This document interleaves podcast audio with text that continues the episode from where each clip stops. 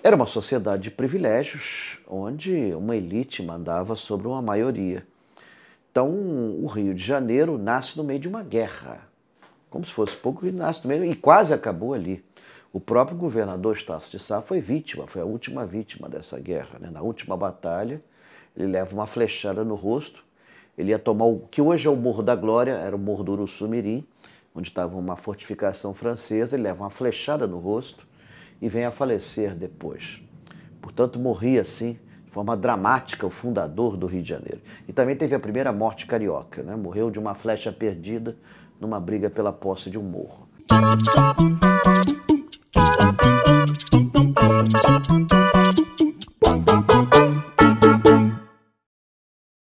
Ele é uma referência na arte de contar histórias, principalmente do Rio de Janeiro, que conhece como ninguém faz visitas guiadas concorridíssimas até cemitérios e se tornou um carioca bem popular com um programa de rádio sobre a cidade. Ele é o historiador Milton Teixeira. Muito obrigada por nos receber. Era você. Milton, Milton é, visita guiada a cemitérios existe no mundo inteiro, não é? Uhum. No de Paris, do Père Lachaise. É assim, um programa turístico Recoleta. concorridíssimo. Né? Uhum. Agora, eu quero perguntar para você, antes de saber como são essas visitas, o que, que as pessoas vão buscar quando elas querem fazer um passeio no cemitério? É arte funerária ou é mesmo é, os mortos, saber as histórias, as histórias dos mortos célebres? Bom, primeiro quebrar um paradigma antigo. Né? As pessoas têm uma, uma rejeição a cemitério no Brasil muito forte. O amor do brasileiro pela vida é de tal forma que ele rejeita o cemitério. Eu procuro mostrar que o cemitério é um local de encontro. E nos cemitérios você tem, além de personalidades curiosas da nossa história, você tem obras de arte notáveis. Eu gosto muito do cemitério São João Batista em Botafogo, minha futura residência, onde você tem assim uma quantidade de personalidades e obras de arte espetacular. Ah, você tem mais de 70 esculturas do Bernardelli. É mesmo? Você tem a primeira escultura abstrata do Brasil, de 1915. Você tem 10 presidentes da República lá sepultados. Também tem muita gente boa. Mas você tem também artistas, você tem pintores. Carmen Miranda está lá? Carmen Miranda está lá, pertinho do Vicente Celestino, perto do Francisco Alves, próximo do Cazuza. É bastante perto da Clara Nunes, vai, vai dar um pagode tanto, né? Já viu que Tom Jobim também está lá.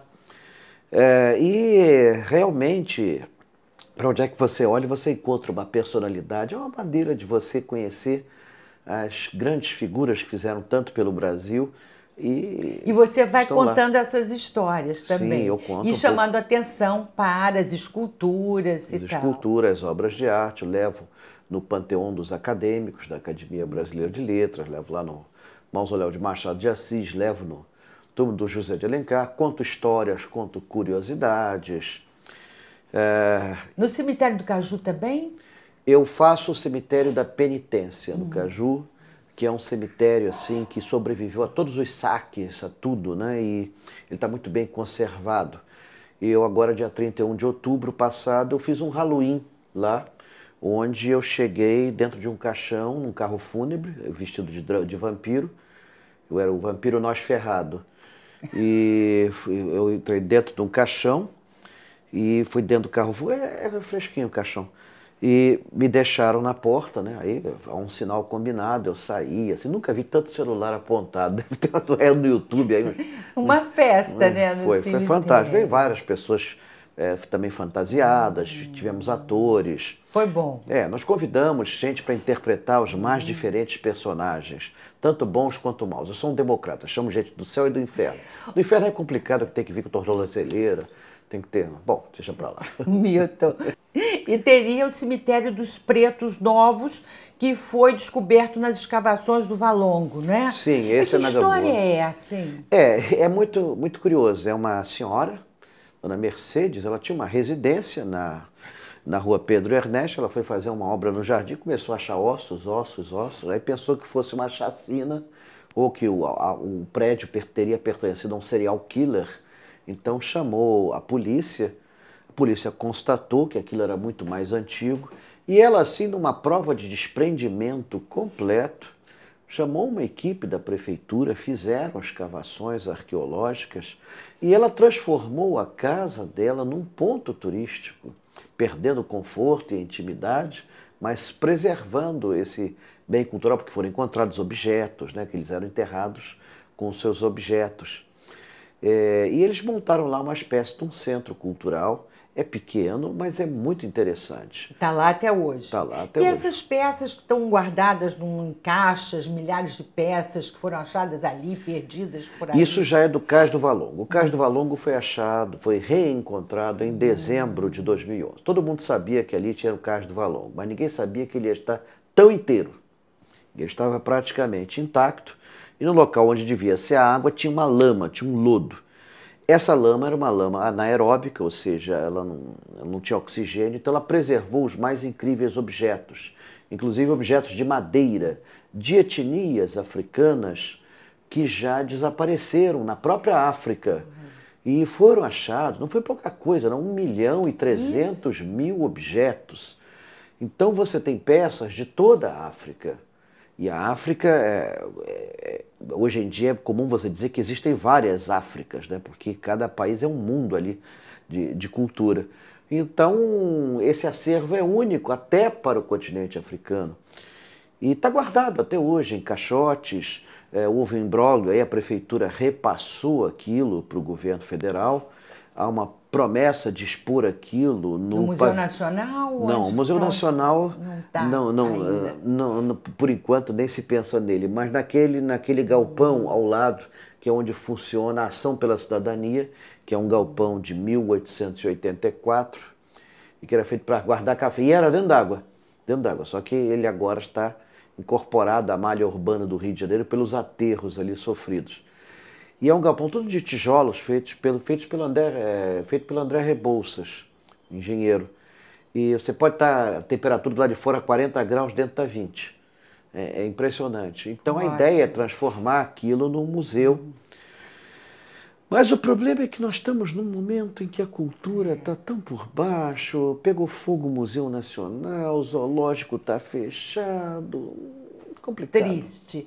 É, e estamos no momento também de comemorar a proclamação da República. Sim, sim, né? Sim. Que foi o que? Um golpe político-militar que derrubou a monarquia, depois Dom Pedro II. E como promoveu uma mudança muito grande né, uhum. na forma de governo, deve ter reflexo disso na cidade, Sim, onde a gente pode perceber. É muito curioso que na época né, a população Existe um testemunho de época que a população assistiu bestializada. Não sabia o que, que era, não tinha televisão, não tinha rádio, tinha jornal, mas 90% da população era analfabeta. Então as pessoas pensaram que era um desfile militar, que era uma coisa assim, não tinha nada. Ah, ninguém imaginava que estava sendo derrubada a monarquia. O imperador Dom Pedro II estava no seu momento de maior popularidade junto ao grande, à grande população brasileira mas ele estava, assim, vamos usar uma gíria, queimado junto aos fazendeiros, escravocratas e, claro, aos republicanos que queriam uma mudança de governo. É, ele foi deposto num golpe promovido às pressas por um amigo dele, Deodoro da Fonseca. É, o próprio Deodoro dizia: tornei-me republicano no dia 15 e Floriano Peixoto no dia 16. E a, própria princesa Isabel considerou aquilo uma traição, porque ela mesma já tinha escrito é, quando papai morresse, não haveria terceiro reinado. A república seria proclamada e nós nos retiraríamos. Então ele não teve assim a decência de esperar o imperador morrer. Ele vai morrer em Paris aos 66 anos, a 5 de dezembro de 1891. A única coisa que ele pediu de luxo foi um travesseiro com terra do Brasil, que ele queria repousar sobre a terra brasileira. E a República, o que, de que forma marcou a cidade, procurou marcar e que esforço fez para marcar, já que o povo não estava mesmo, não foi propriamente um trauma, né? Para Olha, o brasileiro. A República foi tudo menos uma república. Hum. Para se ter uma ideia, na época do Império, 11% da população votava Pode parecer pouco em nossos dias, mas era o que na época se votava na Itália na, na, na França, na Inglaterra, países que têm experiências democráticas muito anteriores a nós. E com a República, esse índice de, vota de votantes cai para 2,1%, ou seja, a população foi totalmente excluída das decisões governamentais. O povo era carneiro de batalhão que deveria obedecer às ordens e tudo mais. E o governo fazia o que queria e bem entendia. Durante anos se discutiu se o governo devia cuidar, por exemplo, da educação pública. Dizer que o governo tinha que governar, não tinha que cuidar de educar o povo como também de construir hospitais públicos. Achava que isso não era função do governo. A função do governo era governar. E foi uma época de grande distanciamento entre a população e uh, o, o, o, pequeno núcleo que comandava o nosso país, que eram de cafeicultores, ora paulistas, ora mineiros. Isso vai perdurar até a década de 30, quando então com Getúlio Vargas aumenta a participação popular, ele institui as eleições modernas, secretas, voto secreto, depois instituiria a justiça eleitoral, tudo mais. Mas até 1930 nós não vivemos numa democracia, era uma aristocracia.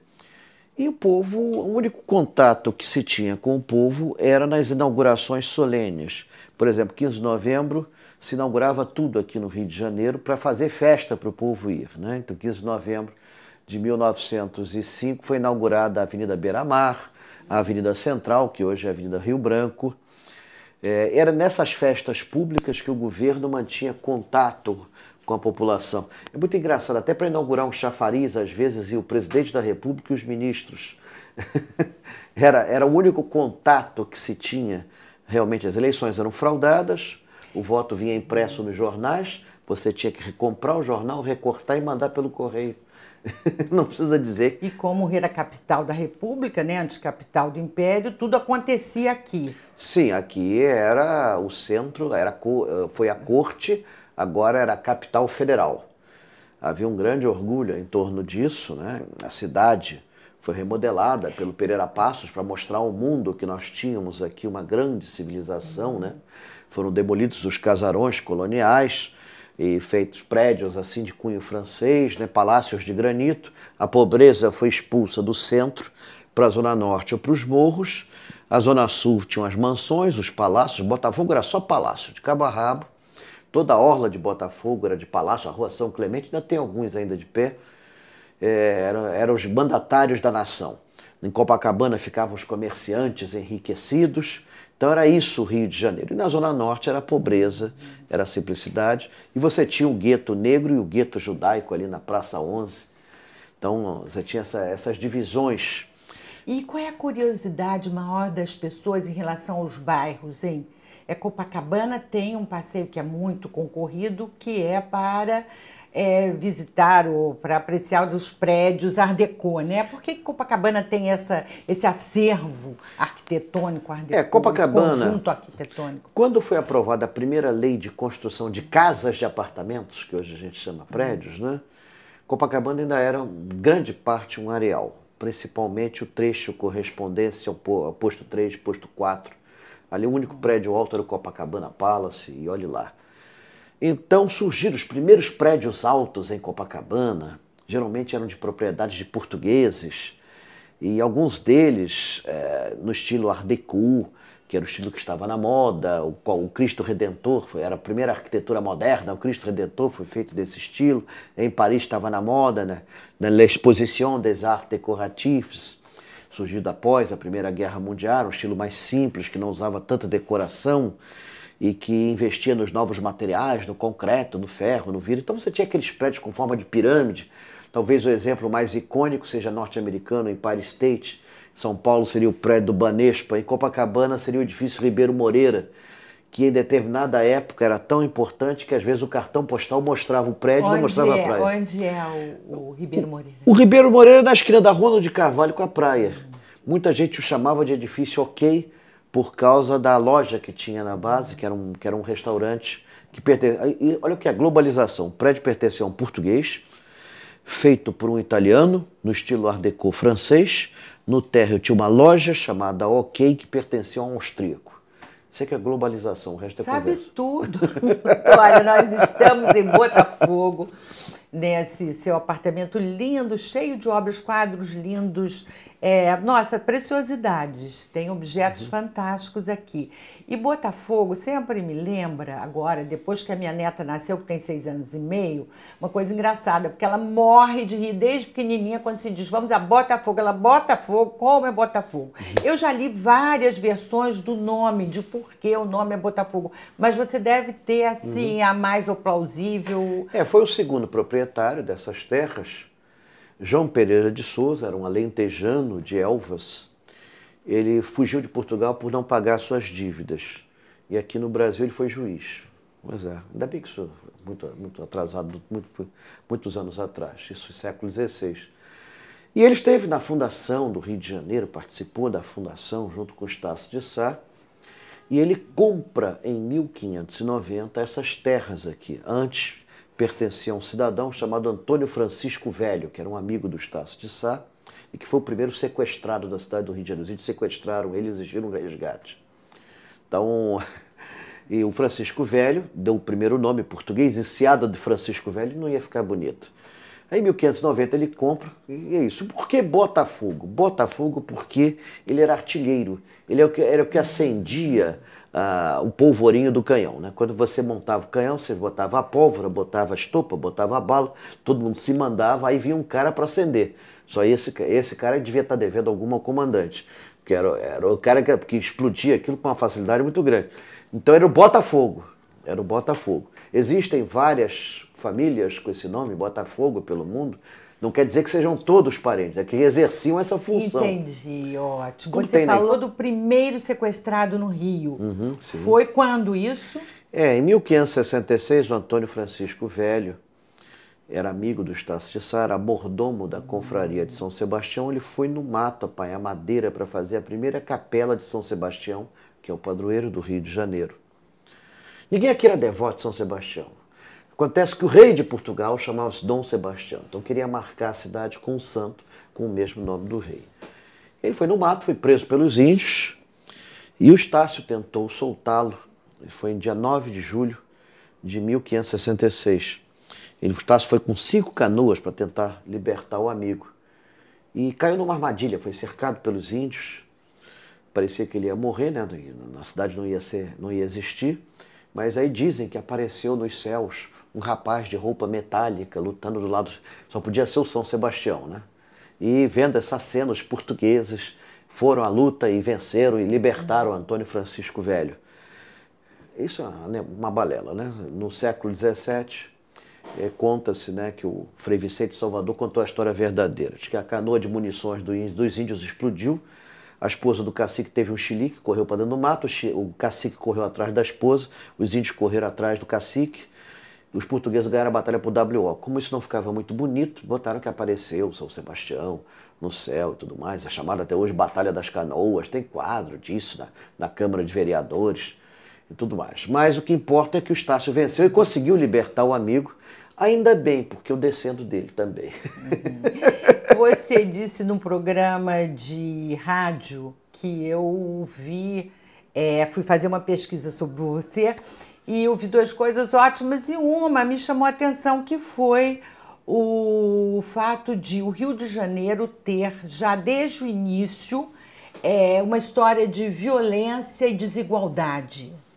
Sim, bom, era uma sociedade desigual naquela época. A palavra democracia nem sequer cogitava-se a sua aplicação em qualquer país. Né? Ela só vai ser contextualizada no século XVII. Era uma sociedade de privilégios, onde uma elite mandava sobre uma maioria. Então, o Rio de Janeiro nasce no meio de uma guerra, como se fosse pouco, nasce no meio e quase acabou ali. O próprio governador Estácio de Sá foi vítima, foi a última vítima dessa guerra. Né? Na última batalha, ele leva uma flechada no rosto. Ele ia tomar o que hoje é o Morro da Glória, era o Morro do Uruçumirim, onde estava uma fortificação francesa. Ele leva uma flechada no rosto e vem a falecer depois.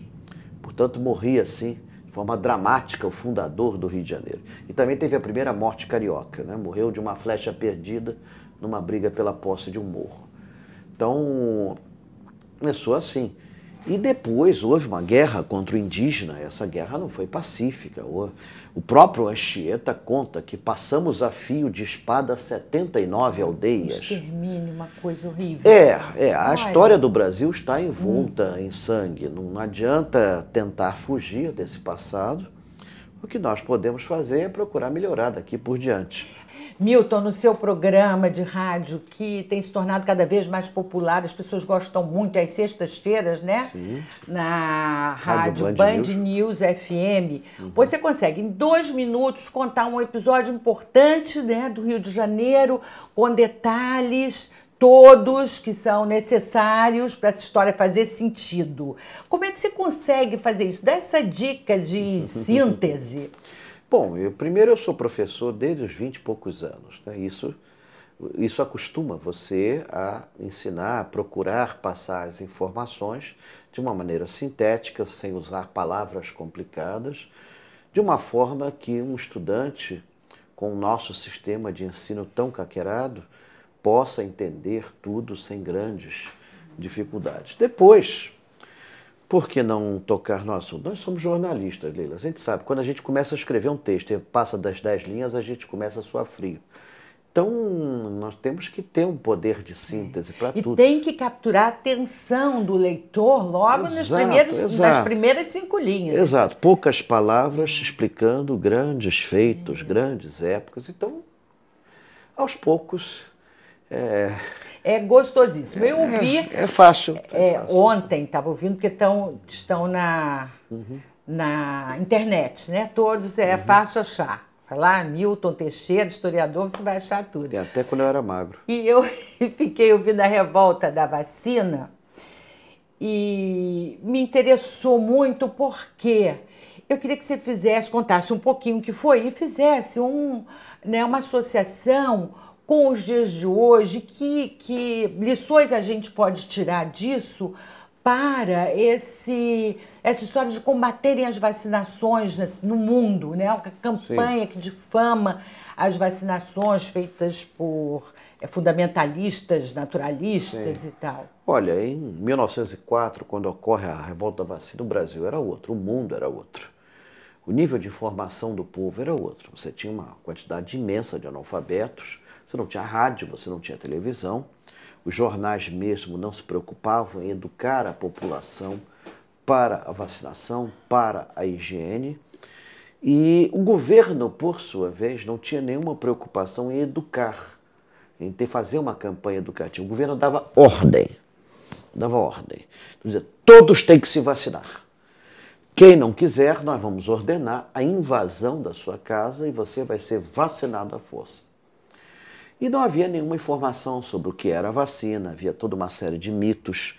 É, naquela época, os militares eram, eram muito influenciados por uma filosofia chamada positivismo, que não acreditava que a doença pudesse ser transmitida por seres microscópicos. Achava que isso era impossível, né? que o ser humano não ia ficar doente por causa de seres tão pequenos. Né? Achava que era outro motivo para isso.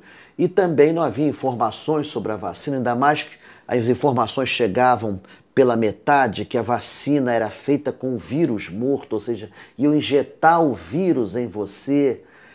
Então, isso criou um pânico generalizado na população, ainda mais forçando e principalmente as pessoas pobres, né? Somente as pessoas pobres elas se sentiram atingidas, já estavam, já havia uma tensão muito grande na cidade, as reformas feitas pelo prefeito Pereira Passos já tinha tirado milhares de casas, as pessoas estavam sem residência, é, a cidade estava uma polvorosa, estava todo mundo é, mudando de lugar, tendo de mudar de profissão, mudar de bairro, então era um momento muito tenso. E isso explode depois que a lei é, é, é promulgada, é, dia 11 de novembro, dia 14 você tem uma explosão de violência nas ruas como nunca se, se tinha tido antes. É, o exército toma partido dos revoltosos, você tem uma ideia. É, o próprio presidente esteve para fugir do Palácio do Catete e foi a muito custo debelada essa, essa rebelião. E a partir dela é que começa uma campanha de educação para a higiene, educação da população, principalmente com Carlos Chagas. Carlos Chagas é que vai fazer folhetos assim ilustrativos, muita gente era analfabeta, tinha folhetos com ilustrações, como você deveria fazer, limpar as mãos, como construir uma privada higiênica, porque tinham casas que não tinham banheiros modernos no sentido estrito da palavra, é, o banho não estava totalmente disseminado, as regras de higiene eram desconhecidas. Quer dizer, trazendo para o século XXI, a gente ainda tem falta de campanha educativa? Se sente que poderia Sempre tem, mais? sempre tem. Agora o interessante é que na revolta, tanto na revolta de 1904, como nas revoltas que tivemos recentemente na cidade, os alvos principais da destruição foram os símbolos da modernidade que eram vistos como é, símbolos da elite que nos oprimia. Então, por exemplo, destruíram os lampiões da Light e os bondes da Light. E é, quebravam os bancos e os ônibus. Então, você vê que é, as pessoas atacavam aquelas máquinas que achavam que representavam o poder que nos oprimia. Agora, para você ter uma ideia, em 1904 o povo chegou a resistir por duas semanas, com trincheiras na zona portuária. Você teve um líder local chamado Preto Prata, ele pegou os postes, pintou de preto, amarrou em carrinhos assim de, de burro sem rabo e pareciam canhões, ficavam apontados. Por duas semanas ele conseguiu deter um avanço das tropas do exército. Então foi uma coisa assim, morreu gente, morreu muita gente. E aí veio a vingança implacável do governo, né? Todo mundo foi, que foi preso nas arruaças foi juntado a um outro pessoal que era indesejado na cidade, como capoeiras, hum. como prostitutas, postos em navios e mandados para a Amazônia mandados para a Amazônia. Então aproveitou-se que houve essa revolta, vamos prender logo todo mundo, vamos sanear a cidade. Todos os capoeiras, todo vagabundo da Lapa, todo mundo assim, sem emprego, tal, não sei o quê, bota no navio e manda para a Amazônia, para a Amazônia, lá para os Seringais ou para Cucuí. Daí veio a expressão, foi para as cucuias. Cucuí, é para as cucuias. Foi para as cucuias. Então teve, teve isso também. Então mandavam-se navios e mais navios com pessoas que eram consideradas pelo governo um mau exemplo de civilidade. É, para você ter uma ideia como era uma o arbítrio sempre foi é sempre ter protagonismo no é. Brasil né olha para você ter uma ideia o Olavo Bilac que era um, um, cara assim ilustrado gosto muito dele ele era um gozador um anedotista crítico feroz do governo ele chega a propor à prefeitura que se proibissem pobres de andar na Avenida Rio, na Avenida Rio Branco. Tem muito resquício disso ainda no Brasil, você sente? Acho que o brasileiro tem uma dificuldade de entender igualdade, porque a desigualdade, na sua opinião, graça nesse país. É, apesar de haver diminuído nos últimos anos, você ainda tem desigualdades visíveis, né? Eu, quando fiz faculdade, é, não tinha negros Agora vamos comemorar, né? Porque são hoje a maioria nas universidades é, não tinha públicas. Negros, não tinha negros. Graças às políticas de cotas. E eu, que, e eu fiz escola pública, o velho primário, no meu primário, os brancos eram todos postos numa turma só. e os negros ficavam em turmas de negros. Eu tive isso aqui na escola 514 Joaquim Nabuco, aqui de Botafogo. Era uma escola estadual, na época era o estado da Guanabara, e tinha-se isso, havia essa, essa separação entre brancos e negros, ainda em pleno 1966, 67. Ali, na escola, você já sabia que ia ser historiador? Ah, eu já era fascinado pela história, era uma coisa lúdica. É, o primeiro livro de história do Rio de Janeiro eu comprei e li em. É, eu tinha oito anos de idade, tocou esse livro até hoje aqui e álbum do Rio Antigo do Charles Dunlop. E sempre fui um apaixonado pela memória da cidade. e procurava ver como é que mudou né, as coisas, como é que mudaram as, as partes da cidade, por que isso, por que, que não se preservou, Por que, que não houve essa preocupação? Sim, porque era um grupo pequeno que decidia tudo sobre a cidade. Eles decidiam se a cidade ia ser antiga, se ia ser moderna. E aqui no Rio de Janeiro, por ser capital, não, isso aqui tem que ser moderno, tem que ser uma Nova York, tem que ser algo que expresse modernidade, nada de casarões coloniais, isso é feio, isso é velho, Palácio Monro é um horror, é, Teatro Municipal é uma droga, e por aí, como eu vi dizer na época. Olha só, Milton, se você não fosse historiador, teria sido o quê? Porque você descende de é, Tom Jobim, não, da Tom Jobim não, é do Vinícius. Do Vinícius? Vinícius é um contra-parente nosso. Não, dos fundadores da cidade. Tom Jobim foi amigo, sim. Foi amigo, foi amigo. E... E ele brincava ah, se eu for ver a árvore genealógica, árvore ginecológica, tem, tem gente para burro na árvore, assim. Teve, eu, tive é até, eu tive até um pentavô que chegou a ter uma fazenda em Minas Gerais com 50 quartos, cada quarto tinha um pinico de ouro. Não sobrou Nenhum. nem um pinico, só o conteúdo. E o que que o Tom Jobim dizia para você ah, o Tom Jobim, inspirado? Meu tio, meu tio, me conta a história desse poste, meu tio. E custou a cair a ficha. Eu acho isso tão engraçado, tão, tão Tom Jobim. É, ele era. Ele Milton era Teixeira, eu poderia ficar conversando com você a noite inteira, mas tem um tempo. Ah, sim. Muito, muito obrigada. Obrigado, Leila. E aí você também gostou da entrevista que eu sei. Então dá o seu like, não esquece, dá o seu like, se inscreve no canal e volta na próxima semana que a gente tem sempre novidade para você. Grande beijo, até lá.